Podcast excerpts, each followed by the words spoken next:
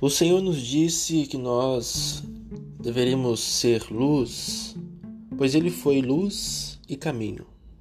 E a nossa luz deve mostrar o caminho, o caminho que leva ao Senhor, à salvação.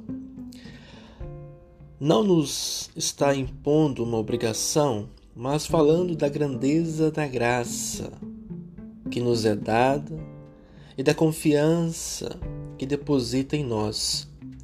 Ele quer continuar agindo na humanidade e o quer fazer através de nós, de nossas palavras e atitudes. Precisamos ter consciência da grandeza de nossa missão. Que Deus nos abençoe.